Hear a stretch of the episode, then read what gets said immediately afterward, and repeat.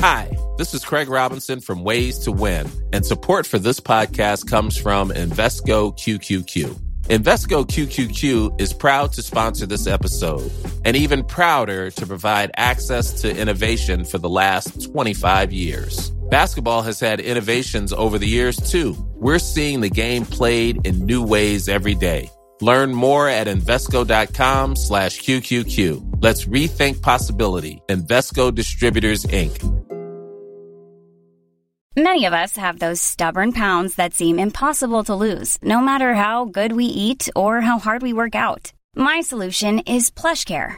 PlushCare is a leading telehealth provider with doctors who are there for you day and night to partner with you in your weight loss journey. They can prescribe FDA-approved weight loss medications like Wagovi and Zepbound for those who qualify. Plus, they accept most insurance plans. To get started, visit plushcare.com slash weight loss. That's plushcare.com slash weight loss. Get up to 30% off wedding jewelry at BlueNile.com and remember the joy of your wedding day forever. Blue Nile offers everything from diamond and lab-grown diamond wedding bands to classic pearls, earrings you can design yourself, even gorgeous sapphire pieces for your something blue. Whatever you choose, Blue Nile's pieces are all graded for excellence for a lasting memento as brilliant as the love that inspired it. Right now, get up to 30% off at BlueNile.com. BlueNile.com. تاریخ روایت کارهای درست و اشتباه بشره که با مرورش شاید محکوم به تکرارش نباشیم. من محمد نازمی هستم میزبان شما در پادکست قاب تاریخ. عنوان این قسمت سید حسن مدرس فقیه مخالف جمهوری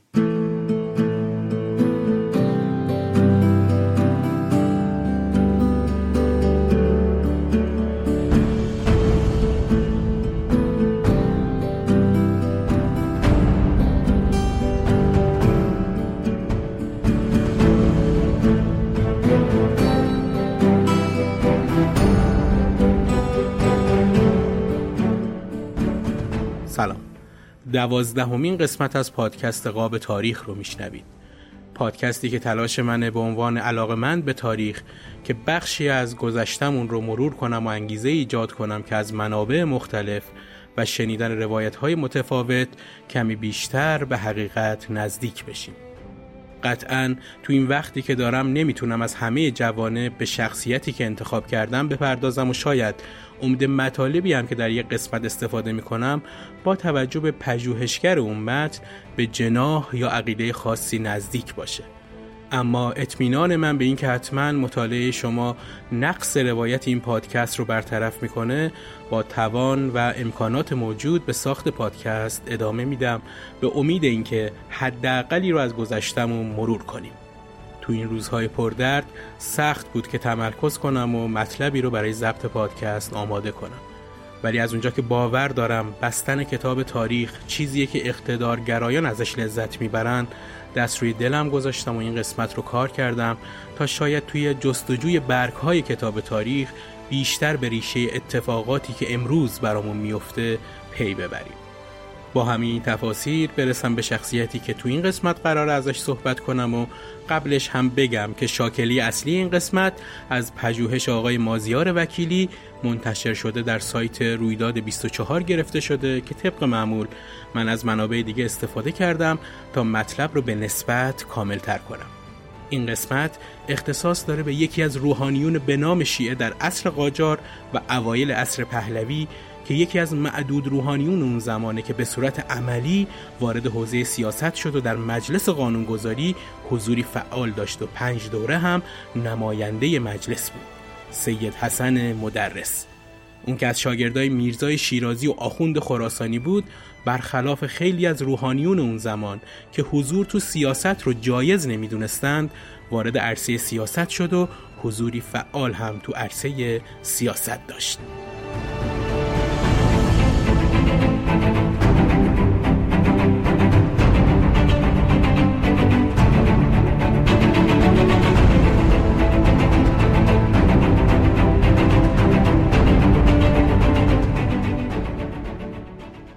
سید حسن مدرس در سال 1248 شمسی تو روستای سرابه کچو از توابع اردستان به دنیا آمد.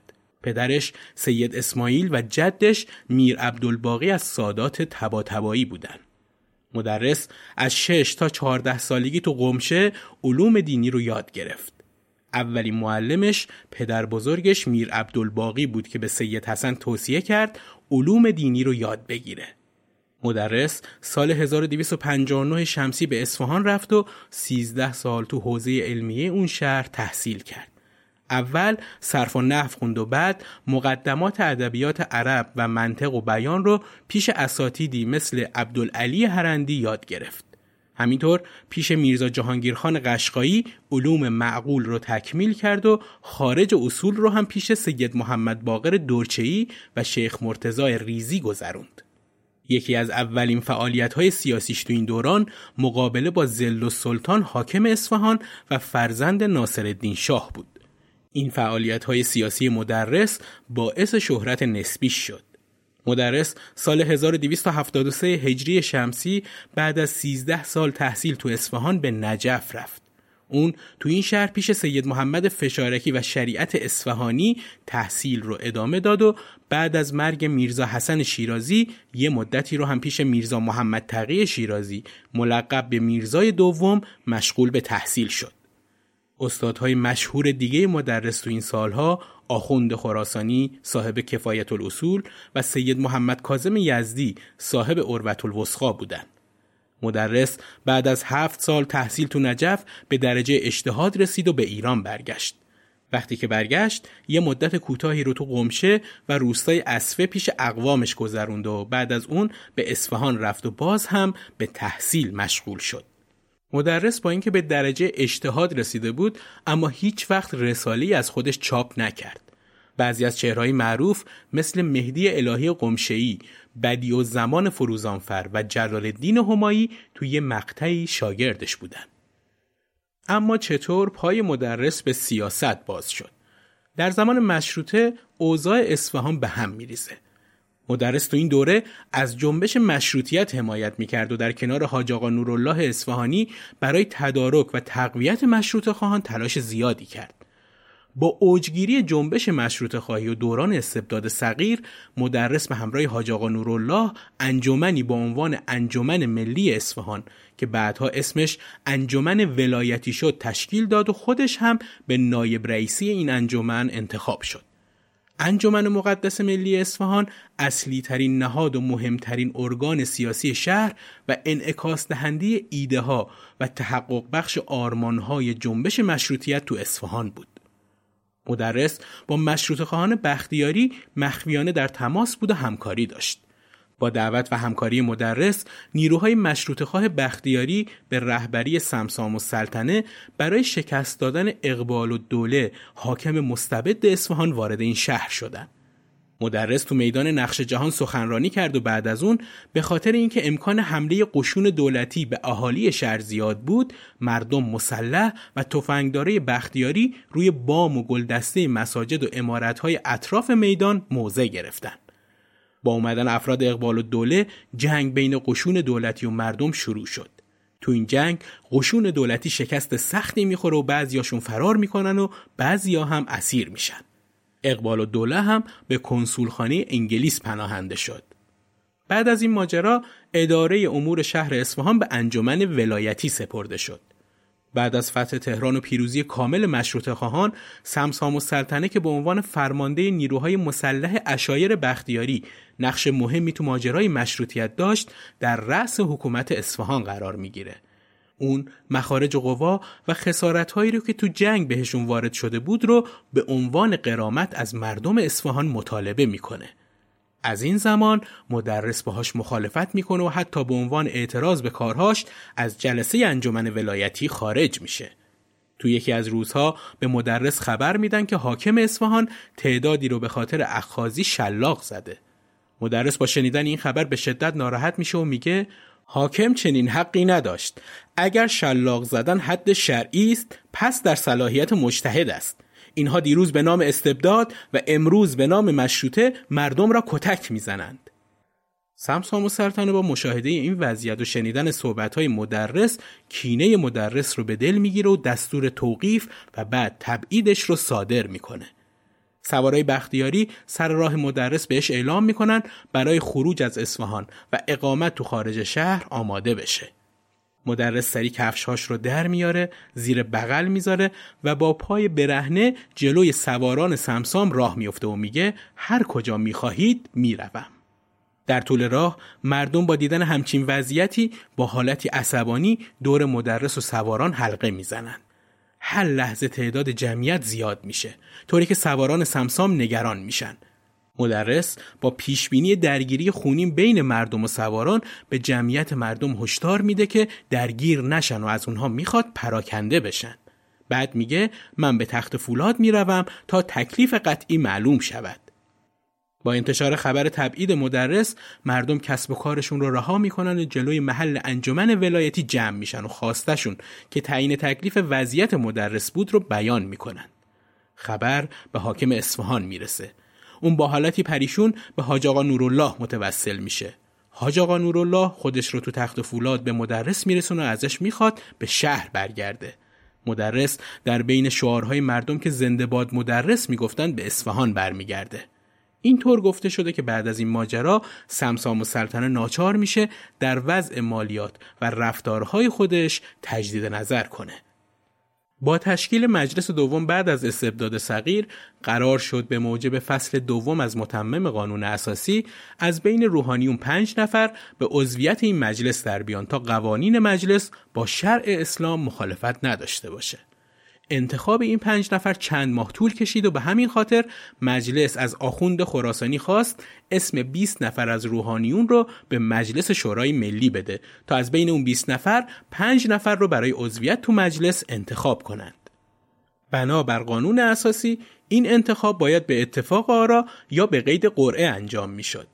مدرس تو رأیگیری اولیه مجلس به عنوان یکی از پنج تا روحانی منتخب برگزیده نشد و فقط کسی که از بین اون 20 نفر روحانی تونست اتفاق آرا رو به دست بیاره زین العابدین قومی بود که 68 تا رأی به دست آورد و مدرس بعدن و به قید قرعه از بین روحانیون انتخاب شد. این انتخاب به وسیله تلگرافی با این متن به مدرس ابلاغ شد. از اصفهان به توسط انجمن محترم ولایتی خدمت جناب مستطاب ملا انعام آقا میرزا سید حسن مدرس سلمه الله. از جمله منتخبین علمای ازام در مجلس شورای ملی. وجود محترم آن جناب مستطاب عالی است. الله عاجلا حرکت فرموده به تهران تشریف بیاورید که عموم ملت از سعادت حضور حضرت عالی بهرهمند گردند. مدرس بعد از اینکه وارد تهران شد به خونه مرتضی قلی خان ناینی رفت و بعد از چند روز اقامت در اون خونه برای مدت کوتاهی تو خونه وزیر مختار فرانسه ساکن شد. بعد هم توسط امام جمعه خوی خونه ای براش تهیه کردن که تا وقتی که تهران بود تو اون خونه موند. اولین مسئله ای که مدرس تو مجلس دوم با اون مخالفت کرد مسئله التیماتوم روس بود. دولت وقت ایران سال 1910 میلادی از دولت آمریکا درخواست کرد تا مستشارانی رو برای اصلاح نظام مالی دولت نوپای مشروطه به ایران اعزام کنه. به همین خاطر دولت آمریکا مورگان شوستر و چهار مستشار دیگه آمریکایی رو برای اصلاح امور دارایی، خزانهداری، دادگستری و ژاندارمری به ایران اعزام کرد. این مستشارا در تاریخ 17 اردیبهشت سال 1290 وارد ایران شدند. مورگان شوستر بعد از ورود به ایران به سمت خزاندار کل منصوب شد. شوستر بعد از منصوب شدن کارش رو با اصلاح امور مالی ایران شروع کرد. این اصلاحات در راستای منافع روسیه و انگلستان نبود و به همین خاطر دولت روسیه در پاییز 1290 شمسی با هماهنگی دولت انگلستان به ایران التیماتومی میده مبنی بر اخراج مورگان شوستر. همزمان با این التیماتوم دولت روسیه نیروهای نظامیش رو وارد بندرانزلی کرد و تا قزوین هم جلو اومد. اما یکی از مهمترین اتفاقاتی که باعث شد شوستر برکنار بشه ضبط اموال شعا و سلطنه بود. این کار هم به طور کامل با حمایت مجلس دوم انجام شد. ملک منصور میرزا شعا و سلطنه پسر دوم مزفردین شاه بود و املاک و مستقلات زیادی توی تهران و شمیران داشت. مستمری اون بیشتر از بقیه شاهزاده های قاجار بود. بعد از مشروطه مجلس اول مستمری شاهزادگان رو کم کرد. از همینجا دشمنی شاه و سلطنه با مشروطه شروع شد. بعد از فتح تهران و برکناری محمد علی شاه از پادشاهی محمد علی میرزا به روسیه تبعید شد. اما خیلی زود برای به چنگ آوردن تاج و تخت دست به شورش زد. برای این کار دو تا برادرش شعا و سلطنه و سالار و دوله همراهش بودند تلاش اینها اما شکست خورد و مجلس رأی داد که اموال شعا و سلطنه ضبط بشه. شوستر که عهدهدار امور مالی ایران بود نیروهای ژاندارم رو برای تصاحب باغ شاه و سلطنه فرستاد. سفارت روسیه که دنبال بهونه برای سنگاندازی تو کار شوستر بود ادعا کرد که شاه و سلطنه به بانک استقرازی روسیه بدهکار و اموال اون تا زمانی که بدهیش رو پس بده باید در اختیار بانک روسی باشه. اختلاف بین روسیه و مجلس بالا گرفت و دولت روسیه ایران رو تهدید کرد که روابطش رو با ایران قطع می‌کنه. مدرس اولین نطق مهمش رو در دفاع از مورگان شوستر آمریکایی در مجلس دوم ایراد می‌کنه. اما در نهایت با دخالت ناصر الملک نایب احمد شاه خردسال مورگان شوستر از ایران اخراج و مجلس دوم هم منحل شد. این انحلال راه رو برای ورود نیروهای نظامی روسیه به ایران هموار کرد. بعد از انحلال مجلس دولت خیلی تمایلی برای برگزاری انتخابات سومین دوره مجلس رو نداشت و تلاش می‌کرد انتخابات رو به تأخیر بندازه. مدرس اما خیلی محکم در مقابل این تصمیم دولت ایستاد و مخالفت کرد. مدرس تو مجلس سوم علاوه بر وظیفه نظارتی که بر عهده داشت به عنوان نماینده تهران هم برگزیده شد. ملک و شعرهای بهار مخالفت اون روز مدرس با تعویق انتخابات رو باعث شهرتش و انتخابش به عنوان نماینده مردم تهران تو مجلس سوم می‌دونه. شروع به کار مجلس سوم همزمان شد با آغاز جنگ جهانی اول. با وجود اعلام بیطرفی ایران نیروهای متفقین وارد خاک ایران شدند. با ورود متفقین به خاک ایران نیروهای سیاسی ایران به فکر چاره افتادند. اولین پیشنهاد رو احمد شاه داد که پایتخت از تهران به اصفهان منتقل بشه اما رجل سیاسی ایران این پیشنهاد رو قبول نکردند. به پیشنهاد مدرس و مجلس قرار شد ایران وارد جنگ نشه و به خاطر مخالفت با حضور متفقین در جنگ یه عده از نمایندگان از ایران مهاجرت کنند و دولت در تبعید تشکیل بدن. یکی از دلایل حضور مدرس تو دولت در سایه این بود که یکی از طرفین جنگ دولت عثمانی بود که دولتی مسلمان به حساب می اومد و به نظر مدرس صلاح نبود که ایران با یه دولت مسلمان وارد جنگ بشه اما به جز این مدرس و بقیه نمایندگان پیشنهاد دهنده این مهاجرت دو تا هدف رو دنبال می کردند. هدف اول این بود که اگه متفقین پیروز بشن دولت در تبعید نشون بده که با اونها همکاری کرده و هدف دوم این بود که اگه متحدین پیروز بشن دولت در تبعید اعلام کنه دولتی که تو ایران سر کار بوده غیرقانونیه و دولت مردمی و اصلی همین دولت در سایه‌ایه که این 27 نفر مهاجر تشکیل دادن این سفر با حمایت مالی آلمانی ها انجام شد که البته هم منتقد و هم مدافع داشت. میرزاده عشقی از مدافعین و مسافرینی بود که به احمد شاه نامه می نوشت و ازش می‌خواست که با کفار بجنگه. مدرس بعدها برای دفاع از این کار نطق عجیبی تو مجلس داشت و گفت عده عقیده داشتن که این مهاجرت به ضرر مملکت است. من عقیدم بر این بود که به صلاح مملکت است. به مهاجرت رفتیم پول هم از آلمان ها گرفتیم و خرج کردیم امان الله اردلان، محمد علی فرزین، حسین سمیعی معروف به ادیب السلطنه، رضا قلی خان نظام السلطنه مافی، میرزاده عشقی، حسن مدرس و قاسم خان سور اسرافیل از چهره های اصلی این مهاجرین بودند. مهاجران تو قوم کمیته به اسم کمیته دفاع ملی تشکیل دادند. روزها نیروهای از قزوین به ساوه فرستادند تا از ارتباط کمیته دفاع ملی با تهران جلوگیری کنند و این نیروها رو از قوم پراکنده کنند. جنگ سختی بین قوای روس و کمیته دفاع ملی در رباط کریم در گرفت که طی این جنگ کمیته دفاع شکست سختی خورد. بعد از این شکست مهاجرا به سه دسته تقسیم شدند. عدهای از ادامه مهاجرت منصرف شدند و به تهران برگشتند. یه عده به همراه سلیمان میرزا و مدرس از طریق کاشان به اصفهان و از طریق کوههای بختیاری به غرب کشور رفتند و عده دیگه هم به همراه مساوات از طریق عراق به همدان و کرمانشاه رفتند. این دوتا گروه وقتی که به هم رسیدن تاکید کردند که کمیته دفاع کارش رو ادامه بده و دولتی به ریاست رضا خان نظام السلطنه مافی تشکیل دادن. تو این دولت موقت مدرس به عنوان رئیس عدلیه برگزیده شد. بعد از یه مدت کمیته دفاع ملی درگیر مشکلات و اختلافات داخلی شد و این اختلافات به حدی زیاد بود که باعث شد این کمیته از هم بپاشه و بزرگان این کمیته هم از اون خارج بشن. مدرس به همراه بعضی از اعضای کمیته وارد قلمرو عثمانی شد و در شهر استانبول تو مدرسه ایرانیان این شهر به تدریس مشغول شد.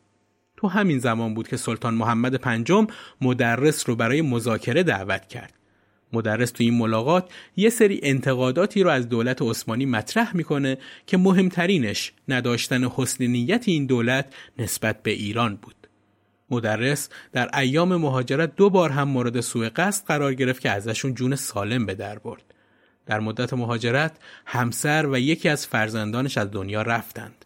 مدرس همیشه از مهاجرت دفاع می کرد و اون رو کاری به نفع منافع ملی ایرانی ها می دونست.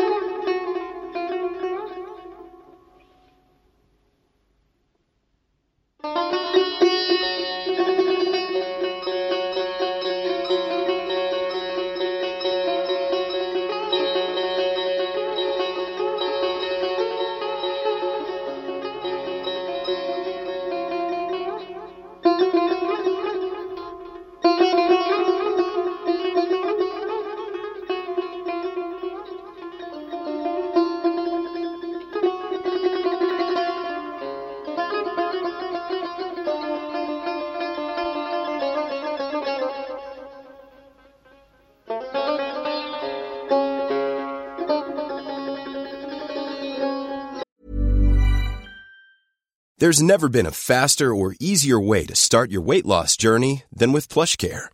PlushCare accepts most insurance plans and gives you online access to board-certified physicians who can prescribe FDA-approved weight loss medications like Wigovi and Zepbound for those who qualify.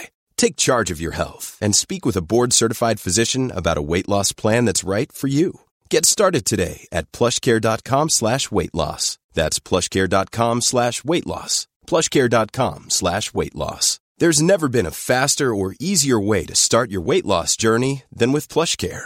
PlushCare accepts most insurance plans and gives you online access to board-certified physicians who can prescribe FDA-approved weight loss medications like Wigovi and Zepbound for those who qualify. Take charge of your health and speak with a board-certified physician about a weight loss plan that's right for you. Get started today at plushcare.com slash weight loss. That's plushcare.com slash weight loss. plushcare.com slash weight loss.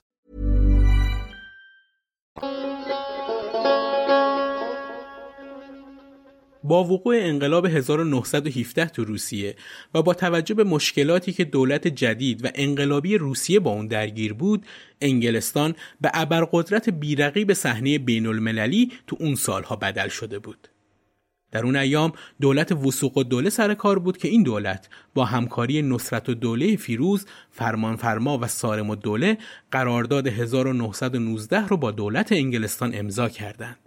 بر اساس این قرارداد تمامی امور کشوری و لشکری ایران زیر نظر مستشارای انگلیسی و با مجوز اونها صورت می گرفت. مدرس از همون اول انعقاد این قرارداد باهاش مخالف بود و اون رو نافی استقلال مالی و نظامی ایران می‌دونست. وسوق دوله تلاش کرد به وسیله جناح موافقش تو مجلس شورای ملی این قرارداد رو تصویب کنه که با تلاش مخالفان از جمله مدرس و تاثیر مخالفت اونها روی افکار عمومی این قرارداد هیچ وقت اجرایی نشد.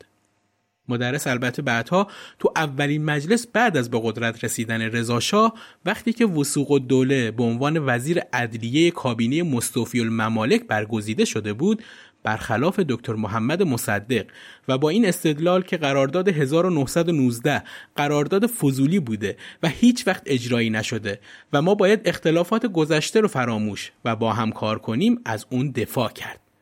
قرارداد فضولی رو هم خیلی مختصر بگم چیه که بهتر متوجه دفاع مدرس از مستوفی الممالک بشیم. این معامله معامله که تو اون مالک از معامله یا بیخبره و یا ازش رضایت نداره. تو این معامله شخص بدون اینکه صاحب مالی باشه و یا از صاحب اون اجازه یا وکالتی داشته باشه اقدام به فروش اون مال می‌کنه. البته این اولین باری نبود که مدرس از بانیان قرارداد دفاع می‌کرد. پنج سال قبلتر مدرس با همین استدلال برای جلوگیری از مرگ سیاسی شریک دیگه قرار داد. نصرت و دوله فیروز نقش مهمی رو بازی کرد و وقتی که به اعتبارنامه نصرت و دوله تو مجلس چهارم اعتراض زیادی شده بود از اون دفاع کرد و گفت نصرت و دوله از اعمال گذشتش ابراز پشیمانی می کند و عوض شده. پس باید او را به نمایندگی پذیرفت. مدرس با مذاکرات و توافقهای خارج از مجلس نماینده ها رو راضی کرد که به اعتبارنامه نصرت و دوله رأی بدن. بعد از ماجراهای قرارداد 1919 و وقتی که جنگ جهانی اول تموم شد نیروهای انگلیسی در حالی که داشتن از ایران خارج می شدن با تصمیم ژنرال آیرون ساید فرماندهی نیروهای قزاق رو به رضاخان میرپنج سپردن همین مسئله راه رو برای کودتای سوم اسفند سال 1299 هموار کرد. بالاخره هم در نیمه شب سوم اسفند سال 1299 رضاخان با همکاری سید ضیاءالدین طباطبایی تونست با انجام کودتایی بدون خونریزی قدرت را در دست بگیرند. با این کودتا و تقسیم قدرت سید زیا ریاست دولت و رضاخان اداره نیروهای مملکتی و تأمین نظم داخلی رو بر عهده گرفت. مدرس از مخالفان کودتا بود از همون اول با این دولت مخالفت می‌کرد. نتیجه این مخالفت ها دستگیری و زندانی شدن مدرس بود. اون اول با فرمان فرما توی سلول بود و بعد اون رو با شیخ حسین یزدی که روابط خیلی خوبی با مدرس نداشت به قزوین تبعید کردن. دوران تبعید و زندان مدرس 93 روز طول کشید. اما ریشه اختلاف مدرس و رضا شاه کجا بود؟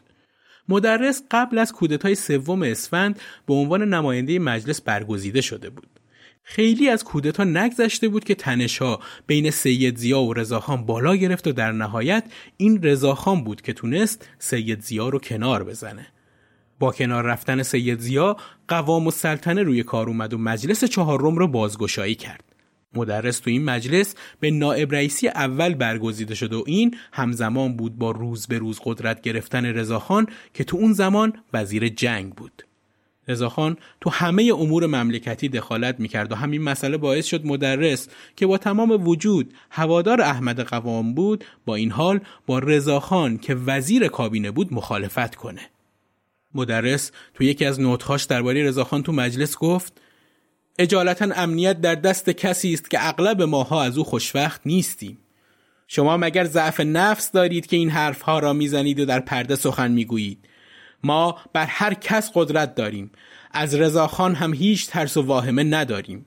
ما قدرت داریم پادشاه را عزل کنیم. رئیس الوزراء را بیاوریم سوال کنیم استیزاه کنیم ازلش کنیم و همچنین رضاخان را استیزاه کنیم عزل کنیم. می رود در خانهشان می نشینند قدرتی که مجلس دارد هیچ چیز نمی‌تواند در مقابلش بایستد بعد از کنار رفتن احمد قوام در سال 1301 مستوفی الممالک به قدرت رسید. مدرس به خاطر اینکه فکر می‌کرد مستوفی قدرت مقابله با رضاخان رو نداره از همون اول با قدرت گرفتنش مخالفت کرد و گفت مستوفی مثل شمشیر مرصع و جواهر نشانی است که فقط روزهای بزم و سلام باید آن را به کمر بست. ولی قوام السلطنه مثل شمشیر برنده فولادی است که برای روز رزم باید در دست گرفت. امروز مملکت ما احتیاج به شمشیر برنده فولادی دارد. مدرس بالاخره تونست دولت مصطفی الممالک رو استیزاه کنه استیزاهی که خیلی از حامیان مدرس اون رو به خاطر مقابلی مدرس با رضاخان می‌دونند. مدرس تلاش زیادی کرد که بعد از مصطفی الممالک احمد قوام به نخست وزیری برسه. چون که قوام به مدرس وعده داده بود که اگه پیروز بشه از طرفدارای مدرس برای وزارت استفاده می‌کنه. مصطفی الممالک وقتی که از این رشوهدهی ها و بده های پشت پرده با خبر میشه نطخ مشهورش با مضمون من نه آجیل می‌دهم و نه آجیل می‌گیرم رو ایراد کرد.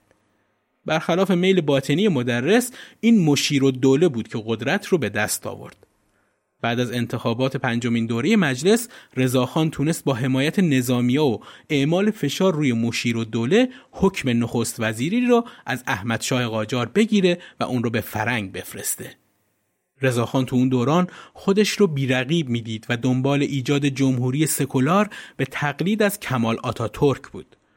با افتتاح مجلس پنجم در تاریخ 22 بهمن 1302 هوادارای رضاخان که اکثر کرسی های مجلس رو تصاحب کرده بودند تلاش زیادی برای ملغا کردن حکومت قاجار و برپایی جمهوری رضاخانی کردند. از طرف دیگه مدرس هم که دیگه تو مجلس جدید اقلیت به حساب می اومد تلاش های زیادی کرد که تو کار رضاخان اخلال ایجاد کنه.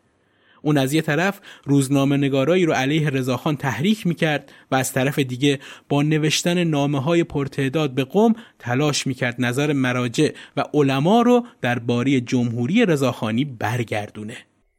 مدرس دست از تلاش بر نداشته این بار با ایراد گرفتن از اعتبارنامه های حامیان رضاخان از یه طرف خواست که مانع ورود بعضی از اونها به مجلس بشه و از طرف دیگه هم زمان بیشتری برای تغییر سلطنت قاجار به جمهوری رضاخانی بخره حامیان رضاخان اما منتظر بررسی اعتبارنامه ها نموندند و تلاش کردند با سرعت زیاد جمهوری رضاخانی رو تصویب کنند. تدیون از هوادارای رضاخان تو مجلس تلاش کرد زمان سخنرانی مدرس در مخالفت با جمهوری حامیانش را از صحن علنی مجلس خارج کنه که نتونست. بعد از تموم شدن سخنرانی حسین بهرامی ملقب به احیا و سلطنه به تحریک تدیون سیلی محکمی به گوش مدرس زد. البته موردی که خیلی کم تو روایت این بره از تاریخ بهش اشاره شده اینه که این سیدی بی جواب نموند و میگن که سید محیدین مزارعی نماینده شیراز که از طرفدارهای مدرس بود مقابله به مثل می‌کنه و سیلی محکمی به گوش بهرامی می‌زنه. اما سیلی که مدرس خورد خبرش خیلی سریع تو سطح کشور پیچید و باعث اعتراض بازاری ها و علما شد. ملک و بهار هم در این باره شعری سروده به اسم جمهوری نامه که یه بیتش اینه. از آن سیلی ولایت پرصدا شد دکاکین بسته و قوقا به پا شد. مخالفان و موافقان رضاشاه بعد از این خبر به بازار ریختند و تظاهرات کردند و با هم درگیر شدند. حامیان جمهوری اما بلافاصله طرحی سفوریتی رو در تاریخ سی اسفند 1302 برای تصویب جمهوری به مجلس بردند که به علت نصاب نداشتن مجلس به پیشنهاد مدرس به جلسه بعدی یعنی دوم فروردین 1303 موکول شد. تو جلسه بعدی مخالفای جمهوری در مقابل مجلس تجمع کردند که باعث شد نمایندگان موافق جمهوری از رضاخان کمک بخوان. رضاخان هم با نظامیانش بین مخالفین اومد و باعث شد این تجمع به یه درگیری خونین تبدیل بشه. این وسط رضاخان که اعتبار و جایگاهش آسیب دیده بود 18 فروردین از نخست وزیری کنارگیری کرد. تو چنین شرایطی بود که طرفدارای رضاخان برای برگشتن دوبارش به مقام نخست وزیری و خلاصی از مخالفت تو مجلس مدرس رو به بهانه اینکه رضاخان می‌خواد باهاش آشتی کنه به نقطه دور از صحن علنی مجلس بردن. در حالی که مدرس منتظر ورود رضاخان بود نمایندگان طرفدار رضاخان بدون مواجهه با حضور و مخالفت مدرس یه بار دیگه به رضاخان رأی اعتماد دادن. ملک فرهمند از نمایندگان وقت مجلس نقل می‌کنه که مدرس بهش گفته بود آقای ملک فهمیدید رفقا چه بلایی بر سر من درآوردند؟ گفتم خیر. گفت دیروز فلان فلان شده ها مرا دزدیدن که در جلسه خصوصی حاضر نشوم. تا مجلس بدون مخالفت من به سردار سپه اظهار تمایل نمایند. بالاخره با فشارهای مدرس و توصیه علمای قوم که جمهوری رو مدلی غربی برای حکومت می‌دونستند رضاخان از طرح ایده جمهوری منصرف و مدرس تو این کشمکش پیروز شد. البته خیلی ها معتقدن که این کار و پیروزی مدرس و علمای حامی اون باعث و سرمنشه زیانهای زیادی برای ایران و ایرانی ها بوده. مصطفی کمال آتاتورک به رضاشاه توصیه کرده بود که به جای سلطنت جمهوری اعلام کنه و خودش به عنوان رئیس جمهور انتخاب بشه. همچین توصیه‌ای و عملی شدنش برای سیاست استبداد زده ایران می‌تونست راهگشا و هوشمندانه باشه. تورج عطابکی تو کتاب تجدد آمرانه میگه توسعه اقتصادی و تکنولوژیک که در دوران رضاشاه آغاز شد نقطه ضعفی بسیار مهم داشت فقدان توسعه سیاسی پیشرفت و ترقی اقتصادی بدون توسعه سیاسی ابتر خواهد ماند مورخان و جامعه شناسان تاریخ انقلاب اسلامی را واکنشی به تجدد آمرانه و همراه نکردن توسعه اقتصادی با توسعه سیاسی می دانند. اگر چنانچه مدرس و علما مانع رضاخان برای اعلام جمهوری و تأسیس حکومت قانون در ایران نمی شدند، امروز ایران وضعیت دیگری داشت. مدرس و حامیانش مهمترین مخالفان توسعه سیاسی در آن دوران بودند. بعد از برهم خوردن طرح جمهوری رضاخانی درگیری های مدرس و رضاخان وارد فاز جدیدی شد. مدرس روز هفتم مرداد 1303 به همراه شش نفر از نمایندگان مخالف رضاخان اون رو به خاطر سوء مدیریت در سیاست داخلی و خارجی قیام و اقدام بر ضد قانون اساسی و حکومت مشروطه و همینطور تحویل ندادن اموال مقصران به دولت استیزاه کرد. استیزاهی که به محل نزاع موافقان و حتی درگیری فیزیکی رضاخان و مدرس تبدیل شد. کار تا جایی بالا گرفت که بعضی از نماینده های اقلیت مجلس رو بیرون از صحن مجلس کتک زدن. روایت اون روز به این شکله که رضاخان تلاش کرد استیزاه رو به هم بزنه. در روز ورود رضاخان به مجلس طرفدارای اون شعار مردباد مدرس زندهباد سردار سپه رو سر دادن. در واکنش به این شعار بلافاصله طرفدارای مدرس هم با شعار زنده باد مدرس از اون استقبال کردند. اینجا بود که مدرس رو به اون دسته ای که می‌گفتند مرده باد مدرس این جمله رو میگه. اگر مدرس بمیرد دیگر کسی به شما پول نخواهد داد. همینطور در واکنش به شعارهای مخالفان طوری که خود سردار سپه هم شنید شعار زنده باد مدرس و مرده باد سردار سپه رو با صدای بلند سر داد. تا جایی که رضاخان به شدت عصبانی شده و مشت گره کرده به طرف مدرس حمله کرد. این حمله رو اینطور نقل کردند سردار سپه قوی هیکل به طرف مدرس رفت و با دست راست خود گلوی مدرس را گرفته به دیوار فشار می‌داد. سید حسن زعیم از نمایندگان مجلس دید که نزدیک است پیرمرد ضعیف را خفه کند. از عقب سر سردار سپه دو انگشت راست خود را در دهان سردار سپه گذارده طوری کشید که نزدیک بود دهان سردار سپه پاره شود. ناچار دست از گریبان مدرس برداشت ولی طوری انگشتان زعیم را گاز گرفت که خون جاری شد و الا سردار سپه مدرس را خفه کرده بود. به همین جهت هم سردار سپه به عوامل خود دستور داد که هنگام خروج از مجلس نمایندگان اقلیت را که استیزاه کرده بودند مصدوم و مضروب نمایند. اما رضاخان که با اشاره یکی از وزیرانش از ادامه ضرب و شتم مدرس دست برداشته بود با دست به مدرس اشاره کرد و با صدای خشنش گفت شما محکوم به اعدام هستید. شما را از بین خواهم برد. این درگیری ها و خروج مدرس از مجلس باعث میشه که قضیه استیزاه رضاخان منتفی بشه.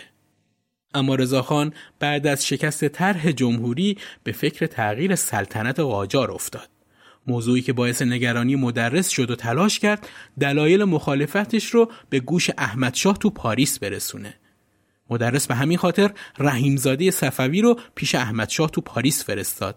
اما قحطی و به راه افتادن بلوای نان در قیاب یک دولت مرکزی قدرتمند باعث شد احمدشاه از بازگشت به ایران منصرف بشه. اوایل آبان 1304 بود که مردم ایران به نفع رضاخان تظاهراتی برگزار کردند و این کار فرصت خوبی رو برای موافقان تغییر سلطنت از قاجار به پهلوی مهیا کرد تا طرحی رو تهیه کنند و اون رو به مجلس ارائه بدن. از طرف دیگه تلگراف های زیادی از سراسر ایران در حمایت از رضاشاه به مجلس ارسال میشه که باعث شده بود مجلسی ها برای جلوگیری از هرج و مرج بیشتر به فکر چاره‌ای برای کنترل کشور بیفتند. بالاخره ماده واحده خلع قاجاریه روز نهم آبان 1304 به مجلس تقدیم شد. مدرس و یارانش تلاش کردند به دلیل استعفای حسن مستوفی رئیس مجلس جلسه رو غیر رسمی و غیر قانونی اعلام کنند. ولی موفق نشدن و ماده واحده خلع قاجاریه به عنوان طرح پیشنهادی تعدادی از نماینده ها با قید دو فوریت خونده شد. مدرس بعد از خونده شدن طرح جلسه رو ترک کرد و گفت خلاف قانون اساسی است. صد هزار رأی هم بدهید خلاف قانون است. هزار رأی هم بدهید خلاف قانون است. اما مجلس بالاخره طرح رو تصویب کرد و حکومت رو تا تشکیل مجلس مؤسسان بر عهده رضاخان گذاشت. مجلس مؤسسان هم در تاریخ چهار اردیبهشت 1305 تشکیل شد و رأی به پادشاهی رضاخان داد تا رضاخان رسما رضاشاه پهلوی بشه.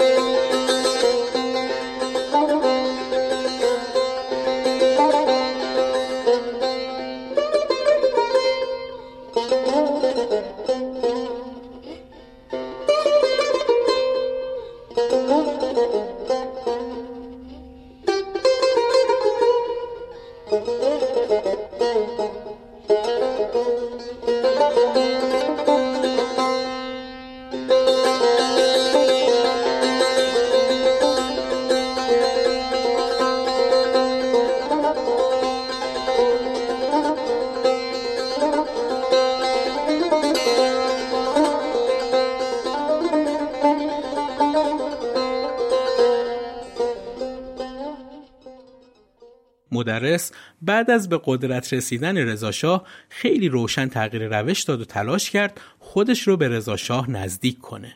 همسر تیمورتاش از قول شوهرش درباره مذاکره مدرس و رضاشاه تو خونی اونها میگه مدرس به رضاخان پیشنهاد کرد من خیر و صلاح تو را می‌خواهم. دست از این کارها بردار و کار مردم را به خودشان واگذار کن. صلاح تو نیست که با خارجیان ارتباط داشته باشی. آنها منافع خود را می‌خواهند و روزی که تو سودی برای آنها نداشته باشی یک لحظه هم تو را نمی‌خواهند. مدرس و مخالفای حکومت حتی تصمیم به همکاری با رضا شاه گرفتند. بهار درباره این تصمیم میگه من و دوستانم و مرحوم مدرس با هم نشسته بودیم و بحث می کردیم که چه باید کرد. مدرس گفت سستی و احمال هموطنان کار خود را کرد. ما هم تا جایی که بشر بتواند تقلا بکند سعی کردیم و حرف خود را گفتیم و کشته هم دادیم. دیگر دینی برگردن نداریم. حالا باید با دولت و شاه موافقت کرد. بلکه خوب بشود و خدمتی بکند. مدرس حتی از کابینی مستوفی الممالک حمایت کرد شاید با این کار بتونه نظر رضا شاه رو برای همکاری جلب کنه. تلاش های مدرس بی نتیجه موند و دوره مجلس پنجم سر اومد. اما مدرس تو مجلس ششم هم از طرف مردم تهران به مجلس راه پیدا کرد. تو دوره جدید مدرس با کابینه مهدی قلی هدایت مخالفت کرد اما کابینه رأی آورد. آبان 1306 نورالله اصفهانی همراه تعدادی از روحانیون اصفهان برای اعتراض به بعضی برنامه ها و کارهای رضاخان به قم مهاجرت کردند و از علمای همه کشور هم خواستند برای اعلام همدردی و اعتراض به رضاخان به قم مهاجرت کنند. مدرس کار اونها رو تایید و باهاشون اظهار همدردی و همکاری کرد. تو دوره ششم مجلس مدرس بیشتر از قبل تحت فشار قرار گرفت و کمتر به مجلس رفت و بیشتر به کار تدریس مشغول شد. تو همین ایام بود که رضاشاه برنامه ترور مدرس رو طراحی کرد. صبح روز هفتم آبان ماه 1305 وقتی که مدرس برای تدریس به مدرسه سپه سالار می‌رفت تو پیچ کوچه ای از پشت سر و جلو و پشت بام اون رو هدف گلوله قرار دادن و به قول خود مدرس اون رو تیرباران کردن. اینطور گفته شده مدرس همین که صدای تیرها رو شنید بدون اینکه خودش رو ببازه اساش رو تو امامه کرد و نشست بعد اسا رو تو عبا فرو برد و بلند کرد تیراندازا که حدود ده نفر بودند با این خیال که قلب و سر مدرس رو نشونه گرفتن تیرها رو به عبا و دیوار می زدن. با این کار مدرس از اون همه گلوله‌ای که به طرف شلیک شد فقط چند تا گلوله به دست و کتفش اصابت کرد. مدرس بعد از دو ماه حالش خوب میشه و رضا برای اینکه نشون بده دخالتی تو این قضیه نداشته از مازندران براش تلگرافی میفرسته و جویای احوالش میشه که مدرس هم جوابش رو اینطور داد. به کوری چشم دشمنان نمردم و هنوز زندم مدرس نتونست به مجلس هفتم راه پیدا کنه.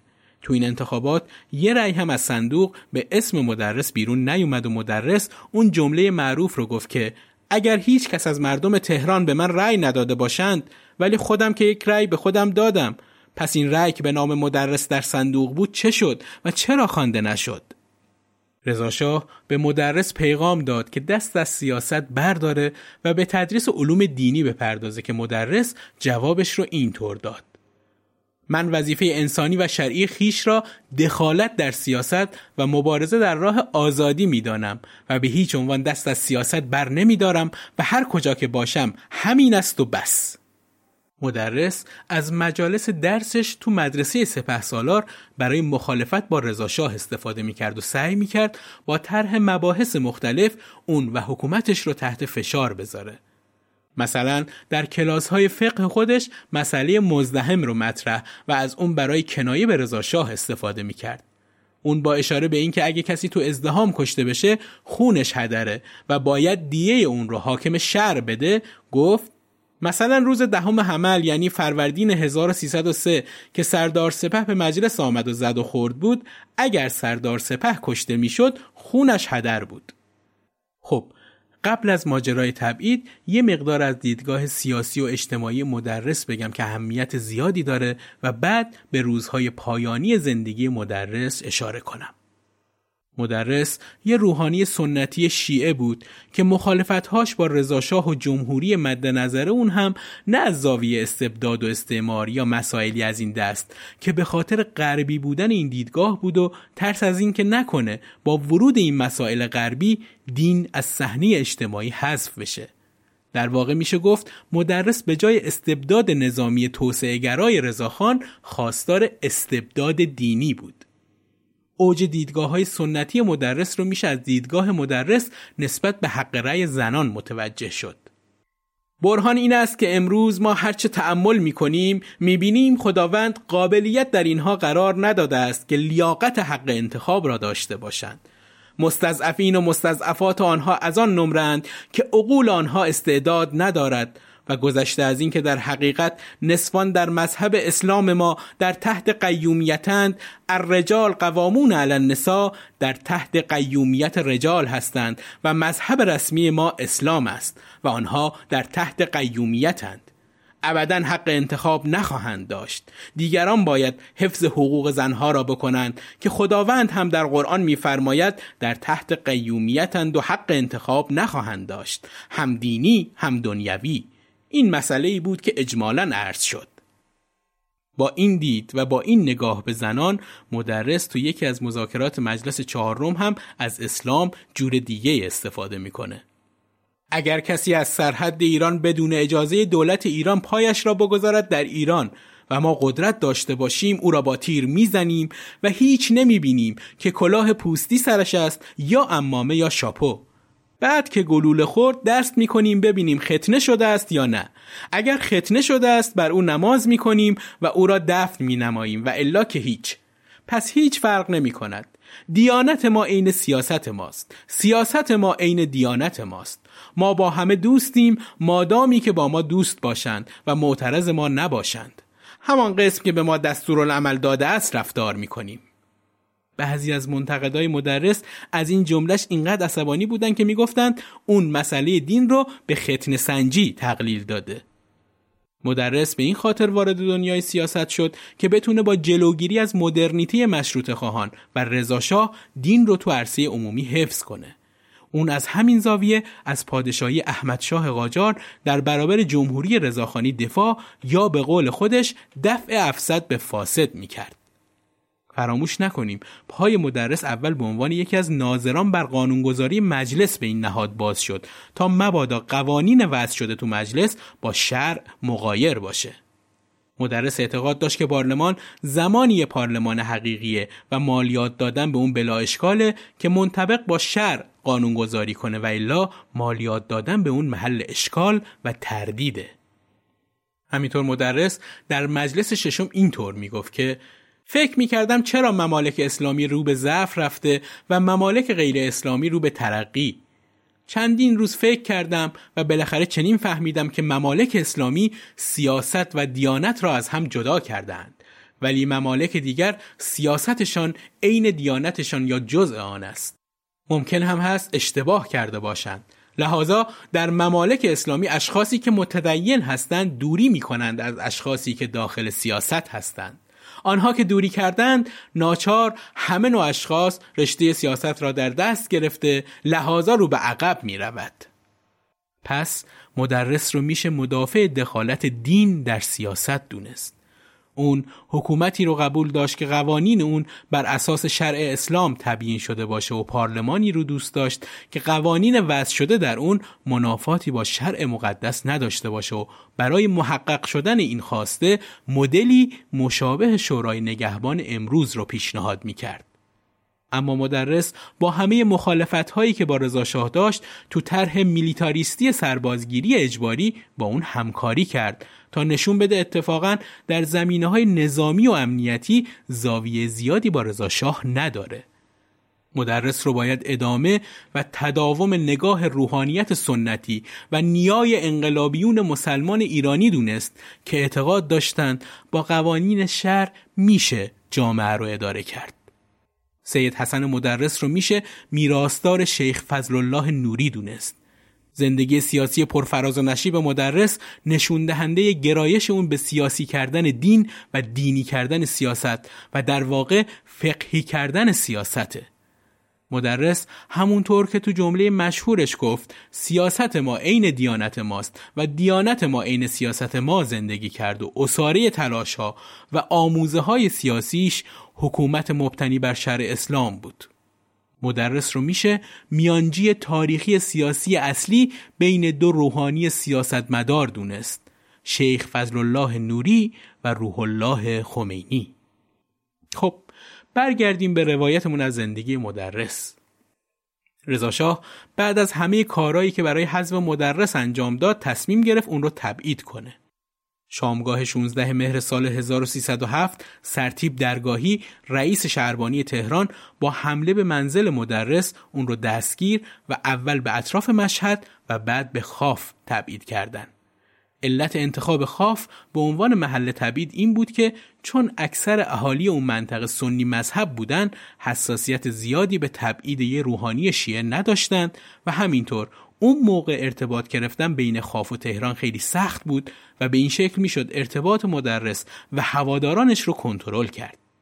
گفته میشه که مدرس دوران تبعید رو تو سختترین شرایط گذروند. طوری که حتی از ضروری ترین امکانات زیستی محروم بود. دوران تبعید مدرس نه سال طول کشید تا اینکه رضا شاه تصمیم گرفت اون رو از میون برداره. بعد از اینکه رئیس شهربانی خاف از انجام این کار امتناع کرد مدرس رو به کاشمر منتقل کردند رئیس شهربانی کاشمر اقتدار نظام هم از اجرای دستور قتل مدرس خودداری کرد که این کار باعث برکناری از پستش شد بالاخره سه نفر به اسمهای جهانسوزی، خلج و مستوفیان رو معمور کشتنش کردند. اون سه نفر در آذر 1316 به خونه مدرس تو کاشمر رفتن و بعد از خوروندن چای مسموم که روی مدرس اثر نکرد اون رو با امامش خفه کردن.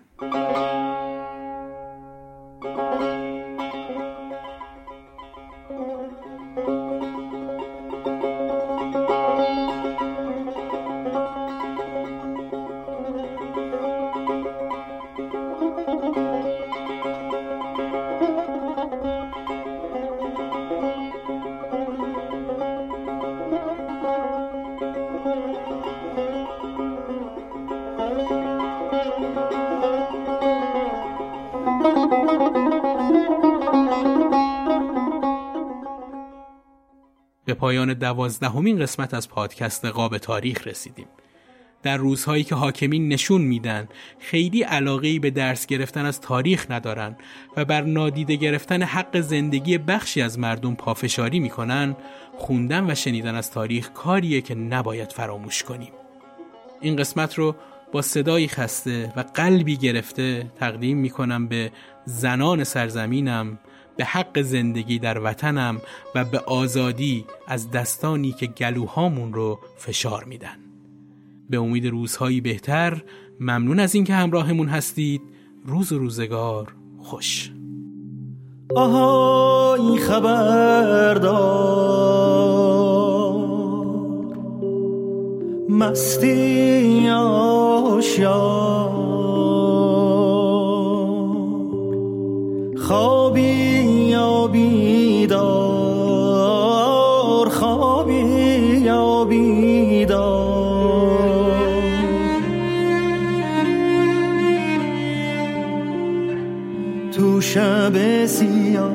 تو شب تاریک از چپ و از راست از دور و نزدیک. یه نفر داره جار می‌زنه جار آهای غمی که مثل یه بختک رو سینه من.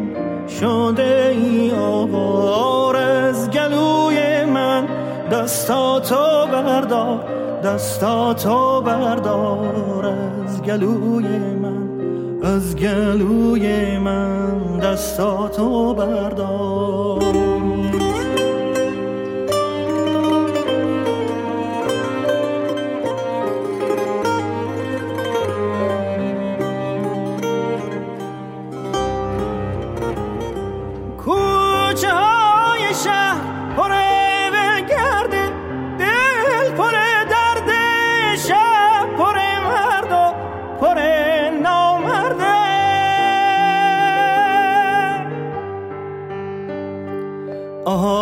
خبردار آهای خبردار باغ داریم تا باغ یکی غرق گل یکی پر خار.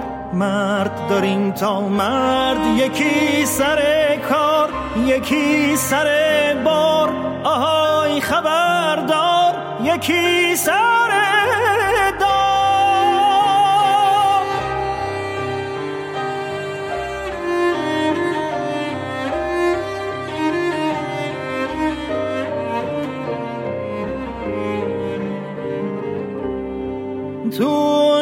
کوچه های نسیم رفته پی ولگردی توی باغچه ها.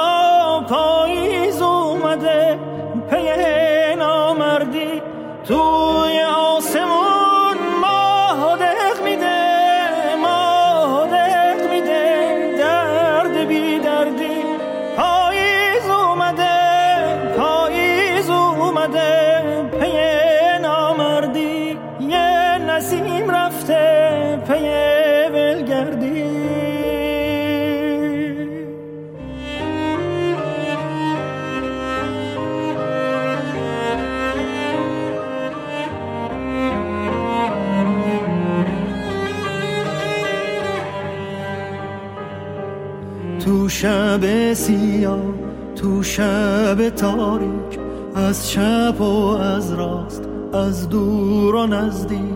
یه نفر داره جار می‌زنه جار آهای غمی که مثل یه بختک رو سینه من شده ای آوار از گلوی من. دستاتو بردار دستاتو بردار از گلوی من از گلوی من. دستاتو بردار دستاتو بردار از گلوی من از گلوی من. دستاتو بردار دستاتو بردار از گلوی من از گلوی من.